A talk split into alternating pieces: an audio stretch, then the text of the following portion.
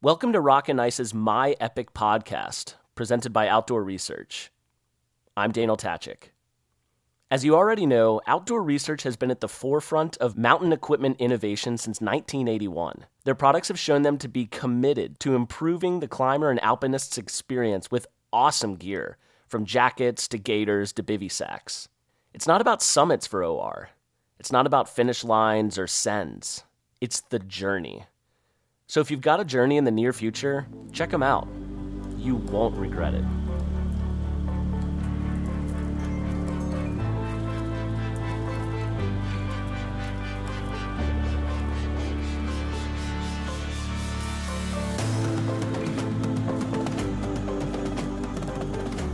We're back again with a special episode with the help of Outdoor Research.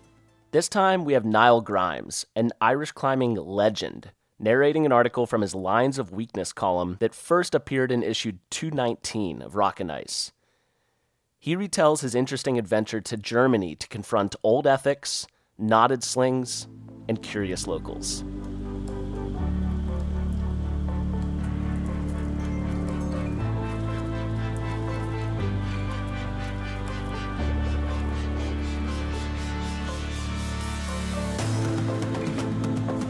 All right, here we go.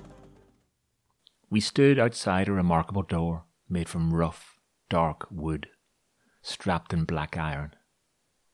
It was carved like a church door, and dreads of ivy grew about it. It had three big keyholes and looked unbreakable. The door lay at the shadowed end of a narrowed alleyway, invisible from the street, but just where the innkeeper had told us. As I stared at it, I felt intoxicated by the liquor we had just drunk. We stood, unsure of ourselves. Something tells me this is the one, Brother Grim. On you go. Ansel had taken to calling me Brother Grim in this holiday. He could tell I didn't like it. I didn't want to knock. I wanted to leave. But I rapped. The abruptness of the sound startled me and I immediately hoped no one would answer. My comrade Ansel and I were in one of the world's most profoundly historical climbing areas. The Elbsandstein Gebirge flanks Europe's mighty river Elbe as it passes through its German leg.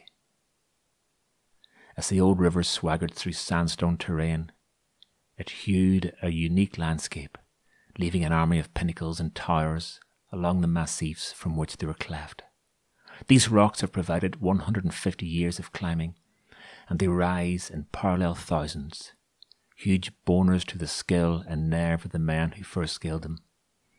The American climber, Oliver Perry Smith, and his friends.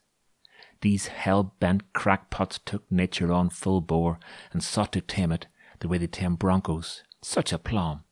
Five nine with huge runouts in 1909. Later, in the 1970s, a local climber, Bernd Arnold, pushed it out even further and produced what may have been the hardest pitches in the world at the time. These performances are all the more surprising when you take the area's ethic into account. From the start, any metal protection was verboten. No pegs, no nuts or cams. Only knots jammed into fissures were allowed. Bolts were used, but no closer than five metres apart, further if possible. Chalk was banned before it was even invented. Many people climbed mainly barefoot. The incredible staunch ethics remain. So there you are. It's a sort of place you should have the sense not to go to. On a May afternoon, Ansel and I arrived in the area, ready for some ethical escapades. Get the knotted slings ready, Ansel, Let's get medieval. It's lucky we didn't have a plan, because things wouldn't have followed it. We had bought the guidebook from a local climbing shop, and, as a means of getting lost, the book had few peers in my experience. It was very thick and made of very thin paper. It could have been the Gideon guidebook. If someone told me that it detailed a million routes, I wouldn't have been surprised. Huge amounts of Germany were covered in one small map near the start. On the first day, we took it in hand and wandered off towards the trees, trying to find a cliff we'd selected. Some time and much walking passed. We always had the sense of the cliff looming just above us, beyond the canopy of ancient carnivorous forest. The day marched on, and in time we noticed the sun's rays were slanting low through the branches. The darkening wood seemed spooky, and we were a bit lost. We legged it on our best bearing, and were glad to pop out by an old inn. A man in a white apron greeted us. Guten Tag. Zwei Bier, mein Herr, I demanded, and we slaked the day's toil away with golden German lager. Visit us, the innkeeper asked. I hope you have a good day in the forest. Not really, sir, I said. We mainly just wandered around lost. We were looking for the climbing, I said, showing him our book. Ah! He sat down and pointed out where we were in the map, where we'd come from, and how to get to the cliff we wanted to find. He was very helpful, and it all made sense. We were his last customers, and as we were packing up our things, he gave us two glasses of thick red liquor. Special wine. On my house. Prost. Ah, danke. Prost. We clinked, drank, and left. Next day, armed with our knowledge, we returned and found the cliff. However, here the guidebook stepped its confusion up a gear. On a page no bigger than a Sierra Blair-Coyle outfit was a top down topo of a complex, multi layered tower system containing the location of no less than 324 climbs. I looked at Ansel in confusion. What about the descriptions, Brother Grimm? I chose one at random and read it out. Ringpabel, X.A. Bernd Arnold, Gelam, 16685, dash 7M Li dot von dot open quotation marks. Ostris close quotation marks. Überhe Wand open brackets. Capital R close brackets. So two capital R. Weiter rechtix so drei capital R U. Wand linksisch open brackets. 4 dot capital R close brackets. Zoo 5 open brackets. Capital R. Mulden Zoo Gr abs comma Lee Rin open brackets 7 capital R close brackets zu Zufeiler auf Terrasse Birkenriss ZG What? Having no idea of what route we were on, we chose an easy looking arete. Ansel set off with a bunch of quick draws and a dozen knotted slings, all the same size, and arrived in the summit without incident. I followed. The climb had been easy but mundane, although the scene from the summit was breathtaking. The world stretched away, carpeted in forest, as far as one could see. I'd never seen so many trees. It must have stretched to the Czech, to Romania, to Hungary, to Transylvania. I imagined bears and wolves and tribes of undiscovered men, all lost within it. We rapped off, mesmerized. A huge, black, steep wall beckoned. I set off on it, heading for a bolt I had spotted at forty feet. The wall was in the sun, and my chalkless hands greased around in the dark stone.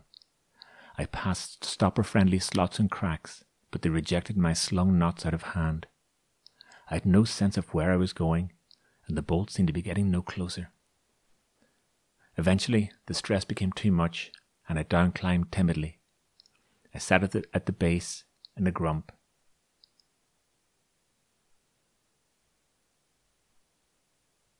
I sat at the base in a grump and eventually we strolled homewards via, once more, the inn, some beer, and a glass of special wine. Prost. Next day, once more we tried and failed to squeeze some information from the book. We had hoped to meet other climbers and ask for help. Though from time to time I thought I heard voices or scurrying in the undergrowth, no one would appear. It was as if the old ethics had sucked the lifeblood out of the climbing scene and left it dead. But no worry. I was determined to get up the black wall. I tied in, looked around, and from my rucksack pulled a brimful chalk bag. Ansel and I looked at each other conspiratorially. If you see someone coming, shout Armageddon! I told Ansel. I set off, feeling more secure with chalky hands now, aiming for what looked like a bolt at forty feet. When I passed one of the cracks I'd seen the day before, I pulled a metal stopper from my trouser pocket and slotted it in happily. My action felt incredibly naughty. I approached the bolt, a huge, ancient ring of a thing, feeling chalked, protected, and confident. I took a quick draw and clipped it in, and no sooner had I done than all my confidence disappeared. I felt woozy. Above me was a sea of black rock. Where was the next bolt? Where did the route go from here? I felt cold and alone. I felt that I didn't belong here all of a sudden, and we'd better get away from that wall. It had turned hostile. I threaded the bolt and rapped off. We packed up and scurried down through the darkening woods, relieved to emerge at the inn. Zwei Bier, mein Herr. We felt defeated and deflated. We drank more beer, then more till we both felt drunk. We hinted at our misfortunes to the barman. We don't understand the climbing here. No? Well, perhaps there is someone who can help. He knows many answers about these areas. I will show you where he lives. He penciled in the back of a beer mat the directions to a house. He pressed two of the large red drafts into our hands as usual and bid us on our way.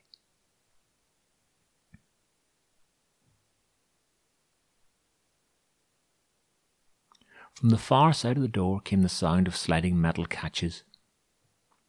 The door creaked open, revealing a man dressed in black. He had long curling hair, bald on top, a biker moustache, a black skull t shirt, a studded leather belt, and, oddly, big bedroom slippers that looked like bear's feet. There was a strong whiff of heavy metal about him, and he reminded me of Lemmy from the band Motorhead. Ja? Kletterer, I said, pointing at myself. Climber. Und? You are familiar with the cliffs here? Ja, he nodded defiantly. The innkeeper said you might have some answers, I replied, holding up our guidebook like a flag of surrender, then wriggling it to add some theatre to the explanation. He eyed me, the book, and Ansel. Then with a flutter of his hand, beckoned us into the sepulchral interior of his home. I crouched along a corridor and stood up again in a marvellous, curious room, quite dark despite the brightness outside. It seemed like a museum. To what? I don't know. There were obvious climbing artifacts, many photos of old timers on the rocks, oval shaped carabiners, loops of wedding, twists of old rope, long handled hammers and lengthy metal spikes. But other things beside, glass jars and flasks. Some contained pickled lumps, a bearskin, a leather collar with spikes radiating, chains, lots of old leather bound volumes, religious icons, a stuffed hand. Ah, I see you're a historian, I said. No, he corrected. I'm a woodcutter. He lifted from behind his desk a huge axe and held it in both hands. It was a heavy, powerful looking tool, and the light of a small lamp on the wall glinted off its blade. It felt like an awkward moment, so to move the visit along, I pointed at one of his climbing photos. Quite a technique those boys had. The image showed three men lashed to a rock face. One was belayed to a bolt, another stood barefoot on the belayer's shoulders, and a third balanced on him again. One foot was on his shoulder, The other was on his head. He was two inches short of a jug, and he looked about to step two footed under the crown of his partner's head to attain it. The enterprise had the whiff of multiple deaths about it. It looked a bit dangerous to me, Ansel said. Ach, Lemmy spat. These days everyone avoids danger. They fear death. It's not the old way. These men, he pointed at the photo, these men would die for what they held true. They had beliefs. Now, people only have wants. He's taken this a bit seriously, I thought. In the awkward silence, he put the axe away behind his desk. Oh, f- forgive me. How can I help you? I held the guidebook, determined not to say anything to upset him further. But Ansel interjected. We want to work out where we are in this stupid book. It's completely impossible to find anything unless you're some sort of code breaker. It's been written by an idiot. I think the author must want no one to come, and if they do happen to come, then the last thing they want them to do is enjoy themselves. All the visitors probably get on the wrong route and fall off and kill themselves. It's no wonder we don't meet anyone. It's not exactly a tourist brochure, is it? Nice, Ansel. And you think popularity is everything? What about tradition? I love tradition, I piped up. But think how nice tradition would be with a few extra bolts, a bright select guide to the area with good maps and detailed photo topos, perhaps an indication of how scary or sustained something is, along with the suggested rack. That would really open the area up. No! Not more people! Lemmy snarled in frustration. Then I noticed a funny thing. In common with lots of balding men with long hair, he had a great hairy body. As he lost his temper in his front room, I'm sure I noticed the hair getting longer. Tufts of it bulged under his t-shirt. I have seen it. Westerners come here, sport climbers, Frankenurans, French. They see our cliffs and they like them. They see our ethics and they fear them, disrespect them. He waved his arms and turned his angry eyes towards the ceiling. The hair was starting to tumble from the collar of his t-shirt, and even more disturbing, something had popped out from the back of his stone-washed jeans. A brown, furry point. It grew upwards from the waist, soon reaching the middle of his back. It was a tail. Lemmy had a fucking tail. Foreigners will come and they will change things. They will take away the adventure. They will destroy the rock I love. Blobs of spit were frying from his teeth. They will use chalk and the unknown will disappear forever. He held his hands in the air, beseeching the spirits. They were very big hands. I looked down at my own hands. I had forgotten to clean off the chalk and was lingering around my fingernails. Oh, look at the time, I said. Come on, Ansel. We better be getting back. Armageddon. I dashed to the door and had just managed to get my chalky hands around the handle when a huge, furry claw covered it, stopping me. Do I see something white on your hands? I felt his hot breath on the back of my neck and turned nervously around. My, my, Lemmy, what big teeth you have! Two hundred feet up the alleyway, a barman was tidying tables in the last of the evening sun. Then he heard it a long, agonized scream, then another, and then silence. He shuddered. He knew it was wrong, that he should not have any part in this, and it would need to end some time. But still, he thought, traditions are traditions. And tonight, they would be drinking special wine.